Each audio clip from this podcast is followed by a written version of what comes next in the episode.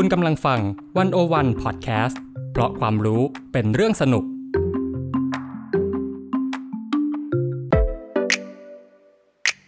One O One In Focus เจาะไฮไลท์เด่น เศรษฐกิจสังคมการเมืองทั้งไทยและเทศโดยกองบรรณาธิการ The One O One dot World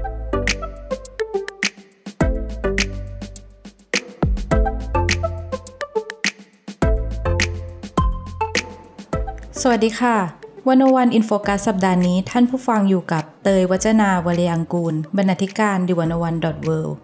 และผมฉัดคำแสง ผู้อำนวยการ101 Public Policy Think Tank ค่ะท่านผู้ฟังคะจาก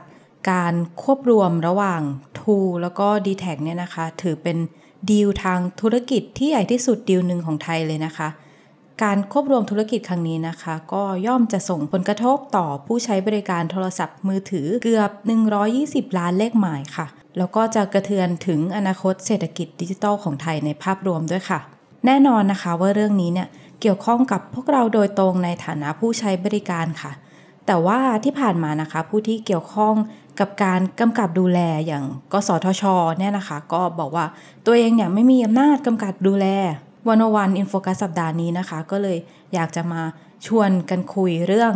ดีลควบรวม 2D Tag ค่ะ แล้วก็เรื่องบทบาทของกสทช ด้วยนะคะ ว่าที่จริงแล้ว การควบรวมเนี้ยไม่ก่อให้เกิดผลเสียจริงหรือไม่ แล้วก็จะเป็นประโยชน์ต่อผู้บริโภคจริงหรือเปล่า โดยเรานะคะจะมองผ่านผลงานวิจัยของวันวัน Public Policy Think Tank นะคะ ชื่อว่า 5 เรื่องเล่า vs 5 เรื่องจริง ดิวควบรวม 2D Tag และบทบาทของกสทชนะคะ โดยที่คุณฉัดนะคะ ซึ่งเป็นผู้ที่ทำวิจัยเรื่องนี้จะมาเล่าให้ฟังค่ะ ค่ะฉัดคะเอ่อก่อนที่เราจะเริ่มต้นเรื่องนี้อยากให้ช่วยเล่าหน่อยว่าทำไมเราถึงต้องสนใจเรื่องนี้ทำไมถึงได้มาเริ่มต้นทำวิจัยเรื่องนี้ค่ะ ครับออย่างที่คุณวัจนาพูดถึงไปตอนต้นนะครับ ว่าดีลควบรวม ครั้งนี้ระหว่าง True กับ d t แทเนี่ยเป็นหนึ่งในดีลที่ใหญ่ที่สุดในประเทศไทยนะครับ ซึ่งก็ต่อมาจากดีลที่ใหญ่ที่สุดอันหนึ่ง ก่อนหน้านี้มาแล้วก็คือดีลควบรวมระหว่าง CP Tesco นะครับ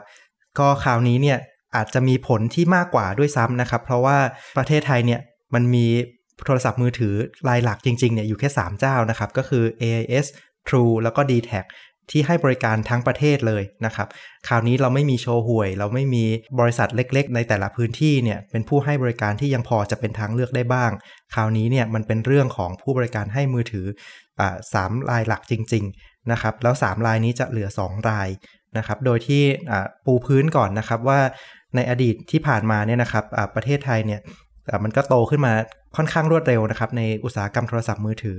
ปัจจุบันมีอยู่ประมาณ 118 ล้านเลขหมายนะครับ ก็คือเกือบเกือบ120 ล้าน โดยที่ตัวเลขตรงนี้เนี่ย เป็นของ AIS นะครับ 55 ล้าน เป็นของ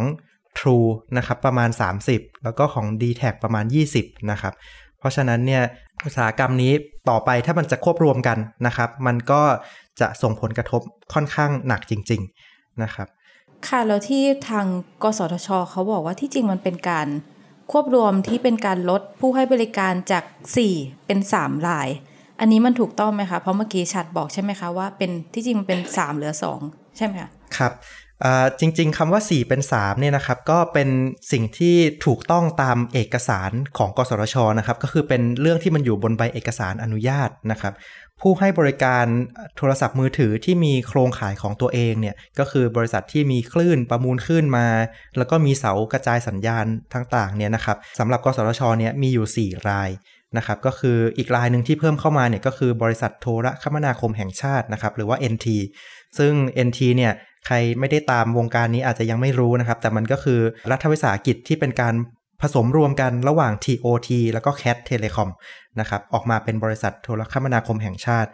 แต่ทีนี้เนี่ยเมื่อกี้ที่เล่าไปนะครับว่า 3 รายนั้นเนี่ยเขามีผู้ให้บริการ 50 ล้าน 30 ล้าน 20 ล้านนะครับ NT เขามี 3 ล้านนะครับคือเป็นผู้บริการที่รายเล็กมาก ขนาดที่มันเล็กขนาดนี้เนี่ยมันไม่สามารถมาให้บริการ หรือว่ามาสร้างแรงกดดันในการแข่งขันได้มากขนาดกับรายใหญ่ ๆ ที่มีผู้ให้บริการมากกว่าเขาเนี่หลายสิบเท่านะครับ เพราะฉะนั้นเนี่ย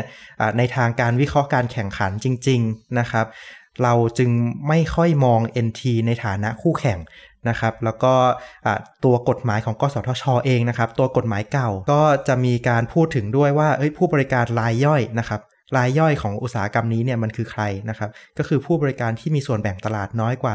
10%ซึ่ง NT เนี่ยเข้าเกณฑ์ของการเป็นรายย่อยแน่ๆนะครับซึ่งในทางการวิเคราะห์เนี่ยก็ไม่น่าเอามานับรวมนะครับค่ะเอาจริง ๆ แล้วการระหว่างเหลือ 3 รายกับเหลือ 2 รายเนี่ยมันมันแตกต่างกันเยอะไหมคะโอ้แตกต่างกันมากเลยนะครับ คือเวลา 3 รายเนี่ยเรายังพอมีทางเลือกนะครับ แต่ว่าพอ 2 รายแล้วเนี่ย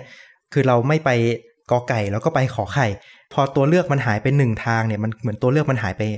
50%ตรงนี้เนี่ยเราก็จะมีปัญหาในทางการแข่งขันพอสมควร เรื่องที่เราอยากจะพูดนะครับก็คือเรื่องของอส่วนแบ่งตลาดนะครับแล้วก็การกระจุกตัวของตลาด ในส่วนแบ่งของตลาดนี้เนี่ยถ้าเกิดเรามองจากตัวเลขเมื่อกี้ที่เล่าไป จริง ๆ ก็คือผู้นำตลาดนะครับทุกวันนี้คือ AIS มีส่วนแบ่งตลาดประมาณ 46-47%นะครับ ตามมาด้วย True 30%แล้วก็ d t แทประมาณ 21%ตรงนี้เนี่ยถ้าเกิดมีการควบรวมกัน แทนที่จะมี 3 เจ้า 3 ราย 3 ทางเลือกแข่งกัน แล้วก็จะมีการซื้อผู้ใช้บริการนะครับ ด้วยการออกโปรลับนะครับ ทุกคนก็เคยได้ยินนะครับโปรลับเพื่อให้เกิดการย้ายค่ายเบอร์เดิมนะครับ AAS ก็ออกโปรลับของตัวเอง True ก็ออกโปรลับของตัวเอง d t แทก็มี สิ่งเหล่านี้เนี่ยมันก็คือการแข่งขันนะครับ ซึ่งทำให้ส่งผลประโยชน์ ไปสู่ผู้บริโภคมากขึ้น แต่ว่าทีนี้มันเหลือ 2 ราย 2 ราย ซึ่งเมื่อ True กับ d t แทรวมกัน ส่วนแบ่งตลาดเขาก็จะมี 50%หรือ 51%ประมาณนี้ AIS 47-48%ซึ่งมันกลายเป็นว่า 2 รายนี้เนี่ยแบ่งตลาดกันคนละครึ่ง มันมีขนาดของผู้ใช้บริการเนี่ยที่ใหญ่อยู่แล้วนะครับ เพราะฉะนั้นเนี่ยก็จะ ไม่มีแรงจูงใจอะไรที่จะต้องมานั่งแย่งส่วนแบ่งตลาดกันมากขนาดนั้น ตัวดัชนีวัดตัวหนึ่งนะครับ ก็คือดัชนีที่เรียกว่า HHI นะครับก็คือเอาตัวเลขของส่วนแบ่งตลาดเหล่านี้เนี่ยเอามายกกำลังสองนะครับ เสร็จแล้วก็เอามาบวกกัน ซึ่งมันจะมาเป็นตัววัดว่าตลาดนี้เนี่ยมันกระจุกตัวกับรายใหญ่มากน้อยขนาดไหน ถ้าเรานึกถึงผู้ผูกขาดรายเดียว มีส่วนแบ่งตลาด 100%เมื่อยกกำลังสองมันก็คือ 10,000 นั่นก็คือ HHI 10,000 ของตลาดที่มันมีผู้ผูกขาดรายเดียว ในขณะที่ถ้าเกิดเลขมันน้อยๆนะครับ เลขมันยิ่งใกล้ศูนย์มากขนาดไหน ก็คือจะเป็นตลาดที่ไม่มีผู้ผูกขาดรายใหญ่ ยึดครองตลาดอยู่นะครับ ก็จะเป็นตลาดที่มันมีการแข่งขันสูง ทีนี้เนี่ยเลขของ ตลาดนี้นะครับ ก่อนที่จะมีการควบรวมอยู่ที่ประมาณ 3,500 ถึง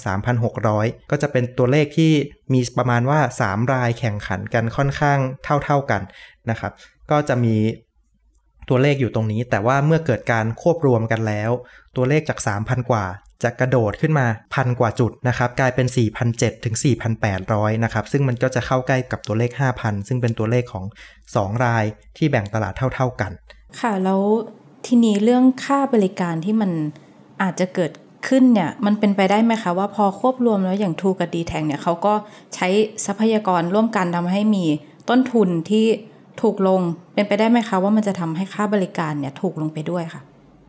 ตรงนี้เป็นไปได้นะครับ แล้วก็ทั้งเวลาเขาควบรวมไม่มีใครบอกว่าควบรวมแล้วประสิทธิภาพน้อยลง ก็ทุกคนก็ต้องอ้างว่าการควบรวมจะช่วยเพิ่มประสิทธิภาพ ซึ่งมันเป็นไปได้นะครับ แล้วก็จากตัวเลขของกสทช ก็พยายามจะพูดในทำนองเดียวกันนะครับ ว่ามันสามารถช่วยเพิ่มประสิทธิภาพได้ แต่ประเด็นมันอยู่ที่ตรงนี้ครับว่า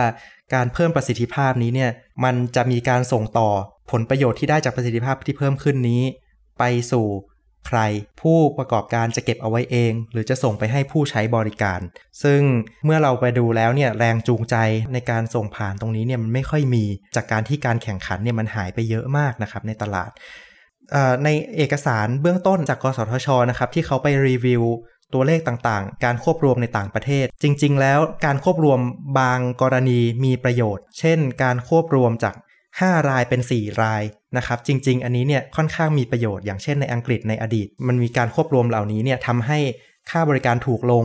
คู่แข่งขันแข่งขันกันได้มากขึ้น ผู้บริโภคได้ประโยชน์จริงนะครับแต่ว่าเมื่อหยิบตัวเลขระหว่างเคสที่มันจาก 4 เป็น 3 รายนี้เนี่ยขึ้นมานะครับจริง ๆ เลข 4 เป็น 3 ราย เริ่มมีปัญหาในตัวเลขกสทชเองอาจจะหยิบบางเคสนะครับ ที่เห็นว่าเออมันทำให้ค่าบริการถูกลง แต่ว่างานเคสเดียวกัน แต่งานสตัดดี้หรือว่างานวิจัยคนละแบบคนละวิธีกันเนี่ยเขาก็แสดงให้เห็นนะครับว่าจริง ๆ แล้วเคสจาก 4 เป็น 3 ราย ไม่ได้สร้างผลประโยชน์จากการควบรวมเสมอไป ผู้บริโภคเสียประโยชน์ในหลายกรณี มีราคาที่มันเพิ่มขึ้นนะครับในระยะยาวถึง 20%นะครับจากการควบรวมจาก 4 เป็น 3 รายตรงนี้ ในขณะที่การควบรวมจาก 3 เป็น 2 ราย อย่างเช่นในประเทศไทยเนี่ยไม่เกิดขึ้นเลย 5 เป็น 4 ได้ประโยชน์ 4 เป็น 3 เริ่มไม่มั่นใจนะครับ แล้ว 3 เป็น 2 มันจะขนาดไหน ถ้าเกิดเรามองย้อนกลับไปดูนะครับ ของประเทศไทยในช่วงปี 2003-2004 นะครับ หรือประมาณ 20 ปีก่อน ที่ตลาดประเทศไทยนี้เนี่ย มือถือมันค่อนข้างกระจุกตัวมาก ๆ นะครับ มีผู้ให้บริการรายใหญ่จริง ๆ ก็คือ AS นะครับ แล้วก็มีคนอื่นเข้ามาแข่งบ้างนะครับ แต่ว่าณวันนั้นเนี่ยการกระจุกตัวนะครับเกิน 4,000 จุด ถ้าเกิดเกิดการควบรวมหลังจากนี้นะครับ ณวันนั้นค่าบริการโดยเฉลี่ยของไทยอยู่ที่ 600 เกือบ 700 บาทนะครับ ต่อเลขหมายต่อเดือน ในขณะที่ต้นทุนการให้บริการที่เราประมาณการออกมาเนี่ยมันอยู่ที่ไม่ถึง 400 บาท เพราะฉะนั้นเนี่ยเขาได้กำไรเบื้องต้นไปนะครับ จากแต่ละเลขหมายแต่ละคนที่ใช้นะครับประมาณ 200 เกือบ 300 บาท ส่วนต่างตรงนี้เนี่ยมันเยอะมาก แต่ว่าเมื่อเกิดการเข้ามาสู่ตลาดของ True นะครับแล้วก็ True เนี่ยเริ่มเกิดการแข่งขันที่มันรุนแรง พยายามจะแย่งส่วนแบ่งตลาด เขาทำอย่างไรเขาก็ต้องไปตัดราคา พยายามเสนอแพ็กเกจโปรโมชั่นต่างๆนะครับที่ทำให้ผู้บริโภคเนี่ยได้ราคาที่ถูกลง แล้วก็พยายามจะลงทุนโครงข่ายนะครับในอดีต True ก็พยายามจะขายมาตลอดนะครับว่า โครงข่ายของเขาสัญญาณดีที่สุดครอบคลุมประเทศไทยมากที่สุดนะครับ อันนี้ถ้าเกิดคนที่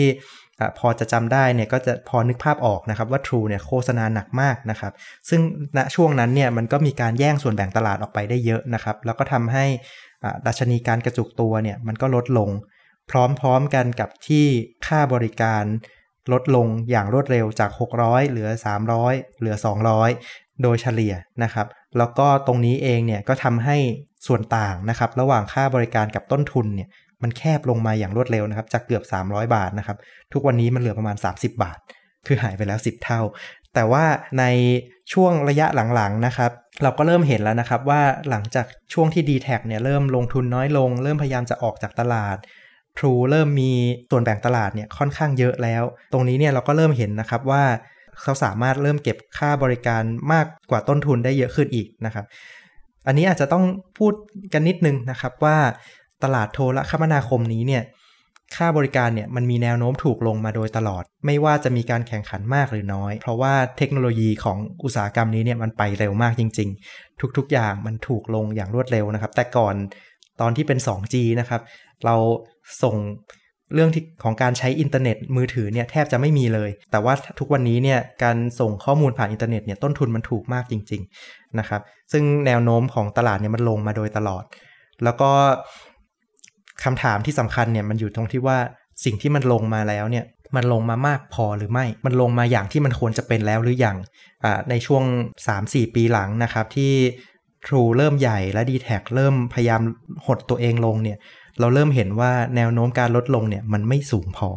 แล้วจากการวิจัยที่เราได้ไปศึกษามาเนี่ยครับเรามีตัวเลขเป็นรูปธรรมไหมคะว่าพอมันกระจุกตัวขึ้นเนี่ยมันจะส่งผลกระทบยังไงต่อค่าใช้บริการนะคะ ครับ ตรงนี้เนี่ยเราก็ได้ไปใช้วิธีการทางเศรษฐมิตินะครับ ก็คือเป็นวิธีการเอาสถิติมาผสมกับเรื่องของพฤติกรรมการแข่งขันของผู้ให้บริการ เพื่อจะมาดูว่าผลกระทบเนี่ยหลังจากการควบรวมมันจะเป็นอย่างไรนะครับ อันนี้ก็ไปทำอะไรที่มันเป็นสถิติยากมากนะครับ ก็ มานั่งทำสมการถดถอยนะครับ ระหว่างค่าบริการนะครับ เทียบกับพวกต้นทุน เทียบกับความครอบคลุมของโครงข่าย ซึ่งมันก็เกี่ยวข้องกับต้นทุน เรื่องของรายได้ต่อหัวประชากรจำนวนเลขหมายที่ใช้นะครับ ซึ่งตรงนี้ก็จะเป็นฝั่งของอุปสงค์ใช่ไหมครับ แล้วก็มันก็จะมีเรื่องของส่วนแบ่งระหว่างผู้ใช้บริการแบบเติมเงินกับแบบรายเดือน เพื่อที่เราจะได้เอามาประมาณการหรือว่าทำนายนะครับ ว่าถ้าเกิด เกิดการกระจุกตัวของตลาดเนี่ยเพิ่มขึ้นจาก 3,500 กลายเป็น 4,700 เนี่ยนะครับ เมื่อกระจุกตัวสูงขึ้นขนาดนี้ ราคาจะเพิ่มขึ้นขนาดไหน ถ้าเกิดเรามาลองดูนะครับว่า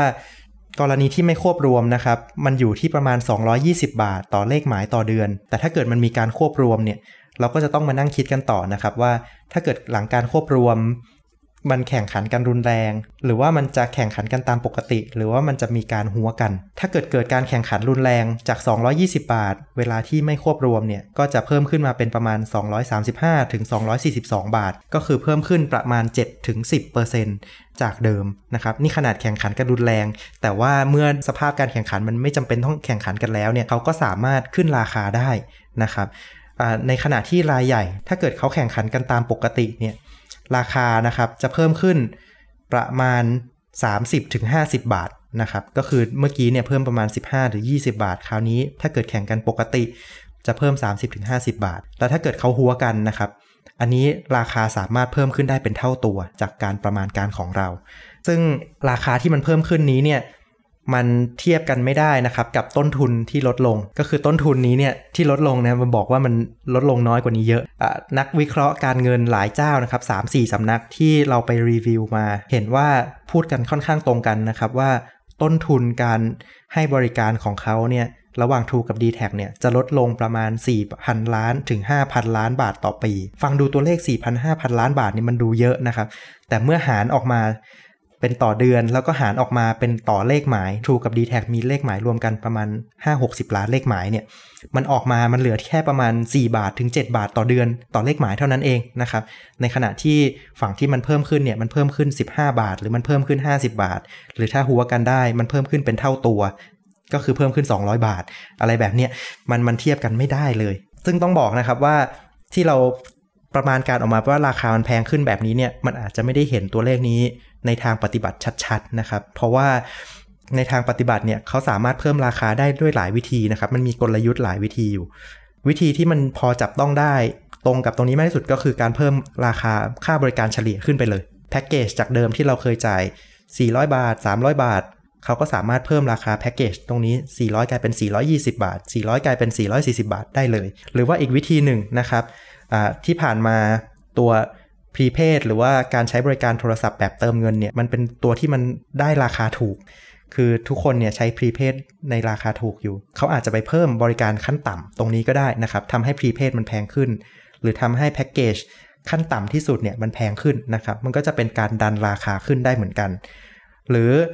อีกด้านหนึ่งคนที่ใช้โทรศัพท์เยอะอยู่แล้ว คนที่ต้องการใช้เน็ตเยอะๆ ใช้โทรศัพท์เยอะๆ เขามีกำลังจ่ายนะครับ เราก็สามารถไปขึ้นราคากับ กลุ่มเหล่านั้นก็ได้ ซึ่งมันก็จะเป็นการเพิ่มราคาเหมือนกัน เพราะว่าเขาก็ไม่รู้จะหนีไปไหนเหมือนกัน หรือว่าในอนาคตระยะยาว เราเห็นว่าต้นทุนของโทรศัพท์เนี่ยมันลดลงเรื่อยๆ แต่ว่าในอนาคตเขาก็ไม่ต้องลดราคาลงก็ได้นะครับ นี่ก็ทำให้เกิดการส่วนต่าง ราคาที่มันเยอะขึ้น ตรงนี้เขาก็สามารถเก็บเป็นผลประโยชน์เข้าตัวเองได้ จริง ๆ แล้วก็คือ มันควรจะลดลงได้ แต่ว่าไม่ต้องลดลงให้กับพวกเรานะครับ ก็สามารถทำได้ แล้วก็รูปแบบที่จะเป็นนามธรรมมากหน่อยนะครับ ก็คือการไม่ต้องลงทุนไม่ต้องพัฒนาคุณภาพสัญญาณ สัญญาณตรงไหนมันอับก็อับต่อไป ตรงไหนโทรแล้วตัดก็ตัดต่อไปนะครับ ก็ทำให้คุณภาพบริการเนี่ย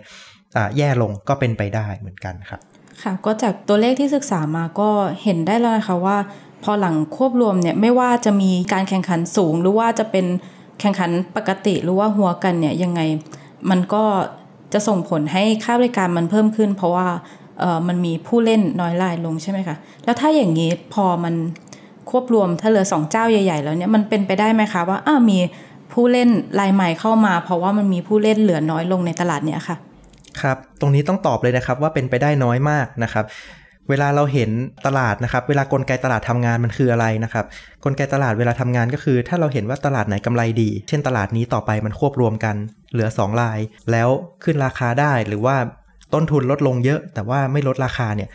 มันก็อยากมีคนที่จะเข้ามาสู่ตลาดเข้ามาแข่งขันเพิ่มขึ้นเพื่อแย่งเอาส่วนแบ่งกำไรตรงนี้ไปใช่ไหมครับแต่ตลาดนี้เป็นตลาดค่อนข้างพิเศษนะครับ เพราะว่า เวลาคุณจะเข้ามาสู่ตลาดนี้ได้เนี่ย คุณจะต้องมีโครงข่ายสัญญาณ คุณจะต้องให้บริการได้ทั้งประเทศนะครับ ซึ่งมันจะต้องลงทุนไม่รู้กี่หมื่นหรือกี่แสนล้านนะครับ AS ประเมินเอาไว้ว่ารายใหม่จะต้องเข้าตลาดเนี่ย เขาจะต้องใช้มีเงินอยู่ในมือเนี่ยแสนล้านบาทนะครับ อันนี้ AIS ประเมินเองนะครับ เพราะฉะนั้นเนี่ยรายไหนนะครับจะเข้ามาในตลาดประเทศไทยนะครับ อันนี้ก็ยังนึกภาพไม่ค่อยออกนะครับ แล้วต่อไปนะครับ พอมันมีการควบรวมกันแล้วเนี่ย มันมีการ ถือครองพวกคลื่นความถี่ ถือครองเสาสัญญาณ มีลูกค้าอยู่ในมือเยอะอยู่แล้วนะครับที่ไปอยู่กับในรายใหญ่นะครับ เพราะฉะนั้นเนี่ยรายเล็กเนี่ยจะยิ่งเข้ามาแข่งขันตรงนี้ค่อนข้างยากนะครับ คลื่นความถี่สำคัญอย่างไร หลายคนอาจจะไม่ค่อยเข้าใจนะครับเวลาประมูลคลื่นมันสำคัญขนาดไหนนะครับ คืออาจจะเล่าให้ฟังสั้นๆนะครับว่าตรงคลื่นเนี่ยมันเหมือนท่อน้ำนะครับ ถ้าเกิดเรามีคลื่นที่เยอะนะครับ ก็เหมือนเรามีท่อน้ำขนาดใหญ่นะครับ ท่อน้ำขนาดใหญ่เนี่ยทำให้เราสามารถดูแลคนได้เยอะ ให้บริการได้เยอะนะครับ แปลว่าอะไร แปลว่าถ้าขึ้นไปอยู่กับรายใหญ่ทั้งหมดนะครับ ท่อน้ำของรายใหญ่เป็นใหญ่มากเขาให้บริการคนได้เยอะ ต้นทุนเขาถูก รายใหม่ที่จะเข้ามาสู่ในตลาดเนี่ย นอกจากต้องลงทุนทุกอย่างเองหมดแล้วเนี่ยต้นทุนเขายังสูงด้วยนะครับ เพราะฉะนั้นเนี่ยในทางต้นทุนเขาก็จะแข่งไม่ได้นะครับ ในทางลูกขายเองหรือว่าในทางผู้ใช้บริการเองของเขาเนี่ยเขาก็ไม่มีนะครับเขาเริ่มต้นจากศูนย์เพราะฉะนั้นเขาจะต้องไปแย่งเนี่ยเขาจะต้องไปกดราคาเขาต้องไปตัดราคาเพื่อจะได้ลูกค้ามานะครับ ตรงนี้เองก็จะทำให้รายใหม่ๆเนี่ยโอกาสในการเกิดขึ้นในประเทศไทยเนี่ยยิ่งยากเข้าไปอีกนะครับถ้าเกิดกสทชเนี่ยไม่ทำอะไร ครับค่ะ แล้วทีนี้คือกสทชทำอะไรได้ไหมคะ ที่เขาก็บอกว่า เอา้าเขาไม่มีอำนาจในการสั่งห้ามหรืออะไรพวกเนี้ยค่ะ ครับ ตรงนี้เป็นเรื่องมหัศจรรย์นะครับ ที่กสทชเนี่ยพยายามจะไปรีวิวกฎหมายตัวเองนะครับ ว่าตัวเองเนี่ยมีอำนาจตรงไหนไม่มีอำนาจตรงไหนนะครับ แล้วได้คำตอบออกมาว่ากสทช ซึ่งเป็นผู้กำกับดูแลกิจการโทรคมนาคมรายเดียวของประเทศไทยเนี่ยเป็นผู้ รับจดแจ้งรายงานการควบรวมนะครับ ไม่มีอำนาจในการสั่งห้ามควบรวม แต่ว่าจริง ๆ แล้วเนี่ยถ้าเกิดเราไปลองดูนะครับ เป็นคนธรรมดาเป็นนักวิชาการนะครับ ไปลองอ่านกฎหมายดูนะครับ ไม่ว่าจะพลิกท่าไหนเนี่ยก็จะเห็นว่ากสทชเนี่ยมีอำนาจในการจัดการกับเรื่องนี้ได้อย่างเต็มที่นะครับอำนาจกสทชเนี่ยได้มาตั้งแต่รัฐธรรมนูญนะครับ ที่กำหนดเอาไว้ในเรื่องของการปกป้องการแข่งขัน ปกป้องการทำธุรกิจที่ไม่เป็นธรรมเลยนะครับ ไล่มาจนพรบของกสทชเอง จนมาถึงประกาศลูกของกสทช ซึ่งประกาศลูกของกสทช ที่มันมีความสำคัญมากที่สุดตอนนี้เนี่ยก็คือประกาศกสทช ในเรื่องมาตรการกำกับดูแลการรวมธุรกิจในกิจการโทรคมนาคม ซึ่งประกาศนี้เนี่ยตรงจุดเลยนะครับ ออกมาปี 2561 นะครับ ตรงเป้าเลยนะครับ โดยที่มันมีกฎหมายอยู่ข้อข้อ5นะครับ ซึ่งบอกว่าการรวมธุรกิจของผู้รับใบอนุญาต ก็คือพวกผู้ให้บริการโทรศัพท์เนี่ยนะครับ แล้วเกิดเป็นนิติบุคคลใหม่ จะต้องรายงานกับ กสทชนะครับ ซึ่งกสทชอ่านข้อนี้แล้วเขาก็หยุดเอาไว้ตรงนี้นะครับว่าอ่านี่แหละคืออำนาจของเราก็คืออำนาจในการรับจดแจ้งรายงานนะครับ แต่ว่าถ้ากสทชเลื่อนลงมาดูอีกนิดนึงนะครับ จากข้อ 5 เลื่อนมาถึงข้อ 9 นะครับ กสทช ก็จะเห็นว่าการรายงานตามข้อ5นะครับถือเป็นการขออนุญาตจากกสทชนะครับตามประกาศเก่าในปี 2549 ข้อ 8 ซึ่งไอประกาศข้อ 8 ของอันเก่าเนี่ยนะครับอาจจะขอพูดชื่อของประกาศเก่านิดนึงนะครับ ก็คือประกาศกทชนะครับ เรื่องมาตรการ เพื่อป้องกันมิให้มีการกระทำอันเป็นการผูกขาด หรือก่อให้เกิดความไม่เป็นธรรมในการแข่งขัน ในกิจการโทรคมนาคม ปี 2549 ข้อ 8 เนี้ยพูดถึงสาระสำคัญของมันนะครับ ก็คือว่าการถือครองธุรกิจในบริการประเภทเดียวกัน ไม่ว่าจะในทางตรง ทางอ้อมหรือผ่านตัวแทนนะครับ จะทำไม่ได้ยกเว้นแต่จะได้รับอนุญาตจากกทช หรือก็คือกสทช ในปัจจุบัน โดยที่ถ้าเกิดคณะกรรมการพิจารณาแล้ว เห็นว่ามันมีการลดการแข่งขันจำกัดการแข่งขัน หรือเกิดการผูกขาดนะครับ คณะกรรมการเนี่ยสามารถสั่งห้ามการถือครองกิจการได้ หรือจะกำหนดมาตรการเฉพาะก็ได้ จริง ๆ แล้วกสทช เนี่ย ค่อนข้างมีอำนาจในการจัดการกับเรื่องนี้ได้อย่างเต็มที่ ซึ่งกสทชเนี่ยก็สามารถมีทางเลือกได้อยู่ 4 ทางด้วยกันนะครับ ทางหนึ่งก็คือการไม่อนุญาตให้เกิดการควบรวม สามารถสั่งห้ามได้ ซึ่งเป็นมาตรการที่รุนแรงที่สุด อันที่ 2 ก็คือสามารถอนุญาตให้ควบรวมโดยที่มีเงื่อนไขบางอย่าง หรือว่าสิ่งที่เรียกว่ามาตรการเฉพาะ ซึ่งมาตรการเฉพาะเนี่ยกสทช สามารถใช้มาตรการเชิงโครงสร้างได้นะครับ เช่น เมื่อควบรวมกันแล้ว มีเสาสัญญาณเยอะเกินไป ตรงไหนที่มันทับซ้อนกันกสทช ก็สั่งให้ 2D Tag เนี่ยขายออกมา เพื่อให้รายใหม่เนี่ยสามารถมีเสาสัญญาณตั้งแต่วันแรกที่เขาเข้ามาทำธุรกิจในประเทศไทยได้เลย เป็นต้น อันนี้คือด้านโครงสร้างนะครับ ในด้านพฤติกรรม กสทช ก็สามารถทำได้ แล้วก็ทุกวันนี้ก็ทำอยู่นะครับ ก็คือการควบคุมราคา ค่าโทรศัพท์จะต้องไม่เกินนาทีละ 10 สตางค์เป็นต้นนะครับ นี่ก็คือวิธีการสั่งควบคุมราคา ควบคุมคุณภาพก็ทำได้นะครับ เช่น สั่งให้ เสาสัญญาณเนี่ยจะต้องครอบคลุม 98%ของประชากรสัญญาณโทรศัพท์เนี่ยจะต้องครอบคลุมตรงนี้ หรือว่าสั่งพฤติกรรมในเรื่องของการทำธุรกิจนะครับ เช่น การแยกบัญชีคำนวณตัวเลขต่างๆ หลังบ้านนะครับ สามารถสั่งให้แยกกันได้ แล้วก็ส่วนสุดท้ายเนี่ยก็คือว่ากสทช สามารถอนุญาตโดยไม่มีเงื่อนไข ก็คือบอกว่าปล่อยไปเลย ใครจะรวมอะไรกันก็คุณก็ปล่อยไปเลยนะครับ นี่ก็คือทางเลือก 4 ทางของกสทช ครับ ซึ่งอาจจะเติมไปอีกนิดนึงนะครับว่า การจะใช้มาตรการเฉพาะนะครับสำหรับกสทชเนี่ยตามประกาศปี 2561 กสทชกำหนดเกณฑ์เอาไว้มี 4 ข้อด้วยกันนะครับ ก็คือ 1. ดัชนีการกระจุกตัว HHI ที่เราคุยกันตั้งแต่ตอนต้นเนี่ยนะครับ ถ้าเกิดเกิดหลังควบรวมแล้วเนี่ยมันเกิน 2,500 จุดเนี่ยกสทชมีอำนาจ ข้อ 2 มีการเพิ่มขึ้นจากเดิมมากกว่า 100 จุด ข้อ 3 รายใหม่มีอุปสรรคในการเข้าสู่ตลาดเพิ่มขึ้นอย่างมีนัยสำคัญ แล้วก็ข้อ 4 คือมีการครอบครองโครงสร้างพื้นฐานเพิ่มขึ้นอย่างมีนัยสำคัญ ซึ่งทางวันโอวันผับเนี่ยประเมินแล้วนะครับ เห็นว่ามันเข้าเกณฑ์ครบทุกข้อ โดยเฉพาะตัวเลขนะครับ จากที่บอกไว้ว่าไม่เกิน 2,500 นะครับ เดิมทีของไทยเนี่ยมันก็เกินอยู่แล้ว มันก็ 3,500 อยู่แล้วนะครับ มันเกินอยู่แล้ว เมื่อควบรวมมันมีแต่จะเพิ่มขึ้น ก็คือเพิ่มขึ้นไปเป็น 4,700 ข้อ 2 ในเรื่องของการเพิ่มขึ้นจากเดิมมากกว่า 100 จุด เราเพิ่มขึ้นเป็นพันจุด เพราะฉะนั้นเนี่ยจริง ๆ แล้วกสทชเนี่ยค่อนข้างมีอำนาจจัดการกับเรื่องนี้ได้เต็มที่ครับ แล้วที่นี้นะคะพอเรามองหน้าที่ของกสทช แล้วเนี่ยทางวันวันพับเนี่ยมองว่ากสทช เนี่ยควรจะทำอะไรบ้างค่ะ ครับจากอำนาจที่มีนะครับ จริง ๆ แล้วกสทชเนี่ยควรจะต้องเป็นผู้กำกับดูแลการแข่งขัน ก็คือจะต้องรักษาระดับการแข่งขัน หรือถ้าให้ดียิ่งขึ้นก็คือเพิ่มการแข่งขันให้มันมากเข้าไปอีก ซึ่งเมื่อเกิดการรักษาการแข่งขัน เกิดการแข่งขันในตลาดที่มันค่อนข้างมากขึ้น เกิดการแข่งขันที่มันรุนแรงเนี่ยผู้บริโภคมีแต่จะได้ประโยชน์ เพราะฉะนั้นสิ่งที่ดีที่สุดที่เขาจะทำได้ตอนนี้เนี่ยก็คือการไม่อนุญาตให้เกิดการควบรวม เพราะว่าการควบรวมครั้งนี้ ส่งผลกระทบในเชิงโครงสร้าง และมันจะส่งไปสู่พฤติกรรมในการทำธุรกิจของ 2 รายที่อยู่ในตลาดนะครับ ไม่ว่าจะเป็น True d t a c ที่ควบรวมกัน หรือ AIS ซึ่งเป็นผู้ที่ไม่ได้ทำอะไรในเคสนี้ แต่ว่าอยู่ๆวันดีคืนดีคู่แข่งหายไปหนึ่งคน เขาก็มีพื้นที่ในการหาประโยชน์ได้มากขึ้นเหมือนกันนะครับ ตรงนี้เนี่ยจริงๆ ก็คือกสทชเนี่ยควรจะไม่อนุญาตนะครับ ซึ่งเป็นทางที่ดีที่สุด แล้วก็ควบคุมได้มากที่สุด อย่างที่2นะครับสมมุติว่ากสทช บอกว่าตัวเองเนี่ยไม่มีอำนาจไม่อนุญาตจริง ๆ กสทชเนี่ยก็ควรจะใช้มาตรการเชิงโครงสร้างแบบเข้มข้นก็คือบอกว่าคลื่นความถี่ที่เรามีอยู่ต่างๆ ควรจะขายออกมาบางส่วน เพื่อให้ผู้บริการรายใหม่เนี่ยเขามีคลื่นความถี่ในการให้บริการของตัวเอง แล้วก็พวกเสาสัญญาณต่างๆ โครงสร้างพื้นฐานตรงไหนทับซ้อนกันจริง ๆ สั่งขายให้กับรายใหม่ได้ แล้วก็ตรงไหนที่เขายังไม่มีนะครับ จริง ๆ กสทช ควรจะสั่งนะครับ ให้มีการปล่อยเช่าโครงสร้างพื้นฐานเสาสัญญาเหล่านั้นเนี่ยให้แก่รายใหม่ที่ราคาต้นทุน เพื่อที่รายใหม่เนี่ยจะสามารถเข้ามาอยู่ในตลาดแล้วอยู่รอดได้ในระยะยาว เพื่อให้การควบรวมนี้เนี่ยได้ประโยชน์กันทุกฝ่ายนะครับคำว่าทุกฝ่ายเนี่ยหมายความว่า ผู้ควบรวมเวลาเขาอ้างเขาอ้างเรื่องต้นทุนใช่ไหมครับเมื่อเกิดการควบรวมแล้ว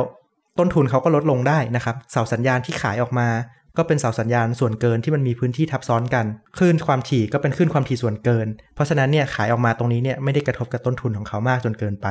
ซึ่งเขาก็ยังได้ประโยชน์ในฝั่งนั้น แต่ว่าในฝั่งของการแข่งขันที่ลดลง ผลกระทบต่อผู้บริโภคที่มันอาจจะเกิดขึ้น เหล่านี้เนี่ย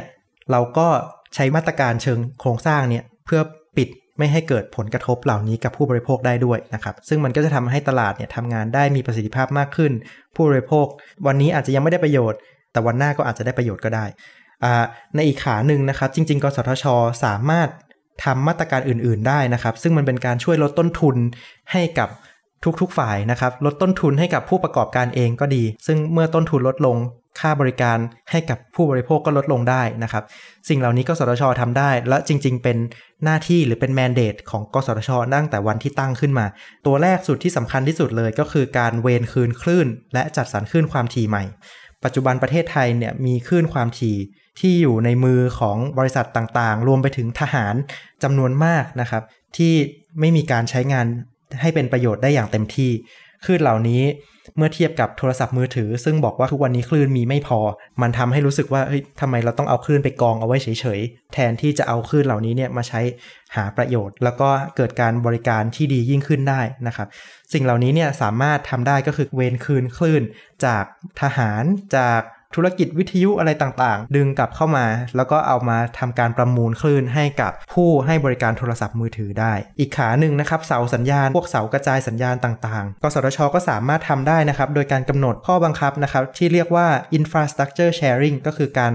ร่วมใช้โครงสร้างพื้นฐานร่วมกัน มีการปล่อยเช่าให้ทุกเจ้าเนี่ยไม่ต้องมานั่งตั้งเสาแข่งกันเอง สมมุติทุกวันนี้มี 3 เจ้าใช่ไหมครับ AS จะให้บริการเขาต้องมีเสาของตัวเอง d t แทจะให้บริการเขามีเสาของตัวเอง True ให้บริการเขามีเสาของตัวเอง เพราะฉะนั้นเนี่ยกลายเป็นว่า 1 พื้นที่เนี่ยมี 3-4 เสามาเบียดเบียดกัน ถ้าเกิดเป็นไปได้กสชกำหนดตรงนี้ให้มันเข้มข้นยิ่งขึ้นก็คือ แทนที่จะต้องตั้ง 3 4 เสาเนี่ยตั้งเสากลาง 1 อัน แล้วคนตั้งเสาเนี่ยก็ปล่อยเช่าให้กับคนอื่นๆ ที่ราคาต้นทุน ซึ่งก็จะทำให้ทั้ง 3 คน 4 คนนี้เนี่ยไม่ต้องลงทุนเยอะเหมือนเหมือนกัน แล้วก็ทำให้ต้นทุนในการให้บริการเนี่ยมันถูกลงได้ทุกคนครับฟังดูก็มีหลายเรื่องที่ทำได้นะคะ แล้วถ้าพูดถึงเรื่องกระบวนการพิจารณาล่ะคะ สำหรับหน่วยงานที่ทำหน้าที่กำกับดูแลเขาก็น่าจะมีทั้งกฎหมายหรือว่าระเบียบที่ระบุอยู่แล้วใช่ไหมคะว่าเขาควรจะทำยังไง แต่ว่าเอาจริง ๆ แล้วกระบวนการที่เกิดขึ้นมันเป็นยังไงคะครับตรงนี้เนี่ยแน่นอนนะครับเมื่อเป็นราชการก็จะมีกฎระเบียบอะไรต่างๆ เพื่อมารองรับกระบวนการทำงานนะครับ ซึ่งกสทชเนี่ยก็พูดได้อย่างเดียวนะครับว่าตัวเองเนี่ยพิจารณาครั้งนี้เนี่ยเป็นไปตามกฎหมาย และก็พิจารณาอย่างรอบคอบแน่นอนนะครับ แต่ว่าพอยที่ผมอยากจะพูดเนี่ยก็คือว่ากรอบกฎหมายที่เราใช้ในการพิจารณาครั้งนี้เนี่ยมันมีช่องว่างอยู่ มันไม่ได้เป็นกฎหมายที่เรียกว่ารัดกุมเพอร์เฟกขนาดนั้น ซึ่งกฎหมายเหล่านี้เนี่ยควรจะได้รับการยกเครื่องเพื่อเพิ่มความเป็นอิสระโปร่งใส คุณวัจนาลองนึกภาพตามนะครับว่าถ้าคุณวัจนาเป็นกสทชอยู่ทุกวันนี้มี True กับ d t แทกำลังจะมาขอควบรวมกัน คุณวัจนา อาจจะเป็นกสทช ซึ่งรู้หลายเรื่องแต่ว่าไม่รู้เรื่องเฉพาะเกี่ยวกับการควบรวมครั้งนี้โดยเฉพาะเนี่ยคุณวัจนาต้องไปหาที่ปรึกษาอิสระนะครับ เพื่อมาทำความเห็นประกอบครั้งนี้ใช่ไหมครับ ที่ปรึกษาอิสระที่คุณวัจนาไปหามาเนี่ยก็น่าจะเป็นคนที่คุณวัจนาเนี่ยไปสกรีนไปเลือกมาอย่างรอบคอบ ไม่ให้มีผลประโยชน์ทับซ้อนไม่ให้มีความสัมพันธ์มีส่วนได้ส่วนเสียอะไรกับ 2 รายนั้น เพื่อที่จะได้เป็นความเห็นที่เราเนี่ย รู้สึกเชื่อได้ แล้วก็สามารถเอาไปตัดสินใจอะไรได้ตามนั้นจริง ๆ ใช่ไหมครับ แต่สิ่งที่เป็นอยู่ในทุกวันนี้นะครับ เมื่อเกิดการควบรวมกันแล้วเนี่ยผู้ควบรวมในกรณีก็คือ True d t a c เนี่ยจะต้องเสนอรายชื่อที่ปรึกษาอิสระเข้ามานะครับ เสนอรายชื่อเข้ามาเสร็จแล้วเนี่ยเลขาของกสทชเนี่ยจะแต่งตั้งจากรายชื่อข้างต้น ฟังดูแปลกๆแล้วก็ให้ผู้ควบรวมก็คือ 2D Tag เนี่ยเป็นคนจ่ายค่าที่ปรึกษาเองด้วย ซึ่งคราวนี้เนี่ยมันกลายเป็นการชงเองกินเองทั้งหมดนะครับ ก็คือ 2D Tag อยากจะควบรวมกันไปจ้างที่ปรึกษา ที่ปรึกษาอันนี้ก็มาเป็นรายชื่อในที่ปรึกษาอิสระ กสทช ก็ไปจ้างไอ้ที่ปรึกษาอิสระนี้พื่อที่จะมาทำความเห็นประกอบดีลการควบรวมครั้งนี้ ซึ่งที่ปรึกษาอิสระคราวนี้เนี่ยที่ยื่นเข้ามานะครับ มีหนึ่งรายชื่อเป็นที่ปรึกษาทางการเงิน ก็คือดูในเรื่องของกฎหมายดูในเรื่องของมูลค่าของธุรกิจของสองฝั่ง ว่าเกิดการควบรวมกันแล้วเนี่ยมูลค่าจะเป็นอย่างไร ตัวเลขที่เคาะออกมาควรจะเป็นตัวเลขเท่าไหร่ ควรจะซื้อหุ้นด้วยราคาเท่าไหร่เป็นต้นนะครับ นี่คือหน้าที่ของที่ปรึกษาทางการเงิน แต่สิ่งที่มันจะขาดไปก็คือผลกระทบต่อผู้บริโภคจะเป็นอย่างไร ตรงนี้เนี่ยที่ปรึกษาทางการเงินเองเนี่ยก็ไม่ไม่ได้เชี่ยวชาญตรงนี้มาก อาจจะ แอบเล่านะครับว่าไปได้ยินนะครับว่าที่ปรึกษาทางการเงินเนี่ยก็ต้องไปเอาซอร์สหาคนอื่น เพื่อมาทำการศึกษาผลกระทบจากการควบรวม ครั้งนี้อีกทีหนึ่ง ซึ่งก็เป็นคนใกล้ตัวนะครับ เป็นคนที่อยู่ใกล้ตัวของกสทช มากกว่าที่เราคิด อันนี้ก็เป็นเรื่องเรื่องเล่าสนุกสนุกนะครับ เกี่ยวกับกระบวนการกฎหมายที่เป็นอยู่ทุกวันนี้ แต่ว่าถ้าเกิดเรามองต่อไปในอนาคตเนี่ยกระบวนการพิจารณาตรงนี้ควรจะเป็นอย่างไร มันก็ควรจะเป็นสิ่งที่กสทช เนี่ย ไปตามหาที่ปรึกษาอิสระที่ตัวเองเนี่ยมั่นใจจริง ๆ นะครับ ว่าอิสระใช่ไหมครับ ก็คือถ้าเกิดผู้ควบรวมหรือว่าธุรกิจเนี่ยเขาใช้ใครอยู่ เราก็ควรจะไปใช้คนอื่น เพื่อที่บอกว่านี่คือที่ปรึกษาอิสระจริง ๆ แล้วก็ที่ปรึกษาตรงนี้เนี่ยก็ควรจะเป็นที่ปรึกษาที่เชี่ยวชาญในเรื่องของเศรษฐศาสตร์อุตสาหกรรม เรื่องของการแข่งขันในตลาดโดยเฉพาะเมื่อกสทชเนี่ยไปหานะครับ ก็สามารถหาได้หลายที่นะครับ ไม่ว่าจะเป็นอาจารย์มหาวิทยาลัย จริง ๆ ก็มีอาจารย์มหาวิทยาลัยหลายคนที่เก่งในเรื่องของเศรษฐศาสตร์อุตสาหกรรมอยู่ในประเทศไทย ตรงนี้เนี่ยกสทช ก็สามารถไปใช้ได้ หรือว่ากสทช จะไปหาบริษัทเอกชนที่เป็น consult ในเชิงเศรษฐศาสตร์ ก็เดี๋ยวนี้ก็เริ่มหาได้มากยิ่งขึ้นนะครับ กสทช เนี่ยก็ควรจะไปหา ตรงนั้นมาเพื่อจะได้ตัดตอนนะครับ ไม่ใช่ว่าผู้ควบรวมเนี่ยเสนอมาเอง แล้วก็ในขาที่เป็นค่าใช้จ่ายเนี่ยในฐานะผู้ที่อยากจะควบรวมเนี่ยก็รับค่าใช้จ่ายค่าที่ปรึกษาอิสระไปตรงนี้ก็ไม่มีปัญหา อันนี้ก็เป็นขาแรกของกฎหมายนะครับ ที่บอกว่านี่เป็นการทำงานตามกระบวนการกฎหมายนะครับ ซึ่งเราก็เห็นแล้วว่ากฎหมายเนี่ยมันก็ประหลาดประหลาดอยู่นะครับ ในอีกขาหนึ่งกระบวนการพิจารณาครั้งนี้ True d t a c ดีลนี้เนี่ยเริ่มมาตั้งแต่ปลายปีที่แล้ว True d t a c พยายามจะแจ้งกับ กรตคือตลาดหลักทรัพย์นะครับ แจ้งกับตรงนั้นมา แต่ว่าเราไม่เคยได้ยินข่าวเลยว่ากสทช นี้พิจารณาดีลนี้ไปถึงไหนแล้วเป็นอย่างไร เขายื่นอะไรมาให้กสทช บ้าง คือไม่เคยเปิดเผยเอกสารอะไรเลย คือทุกอย่างเนี่ยกลัวในเรื่องของความลับทางธุรกิจ ถ้าเกิดเปิดเผยความลับทางธุรกิจแล้วเดี๋ยวจะมีปัญหา ก็เลยปิดมันซะหมด ซึ่งเมื่อปิดความลับธุรกิจ โดยที่ไม่มีอะไรให้เราเห็นเลยนะครับ มันกลายเป็นว่าเราก็ไม่เห็นเหมือนกันนะครับ ว่ากสทชเนี่ยมีข้อมูลอะไรอยู่ในมือ กสทชกำลังพิจารณา การควบรวมครั้งนี้ บนข้อมูลประเภทไหน กสทช อ่านรายงานของที่ปรึกษาอิสระ เขียนความเห็นว่าอย่างไร แล้วกสทชเองเนี่ยมีความเห็นต่อดีลนี้กันอย่างไรบ้าง เราไม่เห็นอะไรเหล่านี้เลย เพราะฉะนั้นเนี่ยสิ่งที่มันควรจะเป็นเนี่ยก็คือ การเปิดเผย เผยแพร่ข้อมูลเอกสาร เพื่อให้เราเนี่ยได้เห็นนะครับว่า การพิจารณาครั้งนี้เนี่ยมันมีเอกสารอะไรอยู่บ้าง โดยเฉพาะนะครับตัวรายงานการศึกษาผลกระทบจากการรวมธุรกิจทุกฉบับนะครับไม่ว่าจะเป็นของที่ปรึกษาเอง หรือที่กสทช ไปจ้างมาใหม่ กสทช ก็ควรจะเปิดเผย ให้พวกเราได้เห็นกัน รวมไปถึงสรุปมติที่ประชุมของกสทชเองนะครับ ไม่ว่าจะความเห็นข้างมากข้างน้อย เหตุผล พูดว่าอะไรอย่างไร จริง ๆ ตรงนี้เนี่ยก็ควรจะเปิดเผยเพื่อให้เราเนี่ย ได้รับทราบมากยิ่งขึ้น โดยที่การเปิดเผยนี้เนี่ยแน่นอนเรายังต้องปิดข้อมูลความลับทางธุรกิจเอาไว้อยู่ เพราะว่าเกิดการควบรวมแล้วสมมุติว่าไม่ผ่านขึ้นมา แล้วเราข้อมูลความลับธุรกิจมันรั่วไหลไปเนี่ยมันก็เป็นการเอื้อให้เกิดการหัวกันของธุรกิจโดยที่ไม่ต้องควบรวมใช่ไหมครับ ถ้าเกิดเรา เปิดข้อมูลนี้เราก็ต้องเปิดโดยที่ถมดำเอาไว้หน่อยสำหรับความลับทางธุรกิจ นึกถึงเอกสารในต่างประเทศนะครับ เอกสารหนึ่งหน้าเนี่ยเขาก็จะถมดำตัวเลขทีละ2อสตัวเลขอะไรแบบนี้ แต่ว่าเอกสารทุกตัวตัวอักษรทุกตัว มันก็ยังเปิดเผยอยู่ แบบนี้แต่สำหรับประเทศไทยเนี่ยไม่มีเลยก็เรียกว่าถมดำไปทั้งอันไปเลยครับ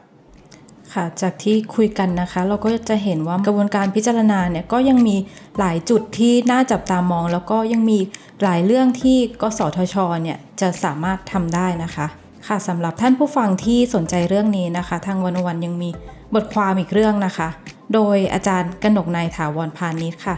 ชื่อ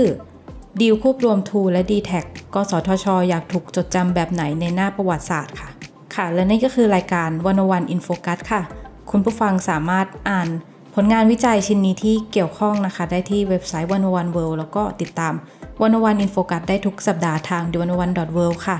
วันนี้นะคะ ดิฉันเตยวัจนาวรยังกูลค่ะ และผมฉัดคำแสง ค่ะ พวกเราขอลาไปก่อน สวัสดีค่ะ สวัสดีครับ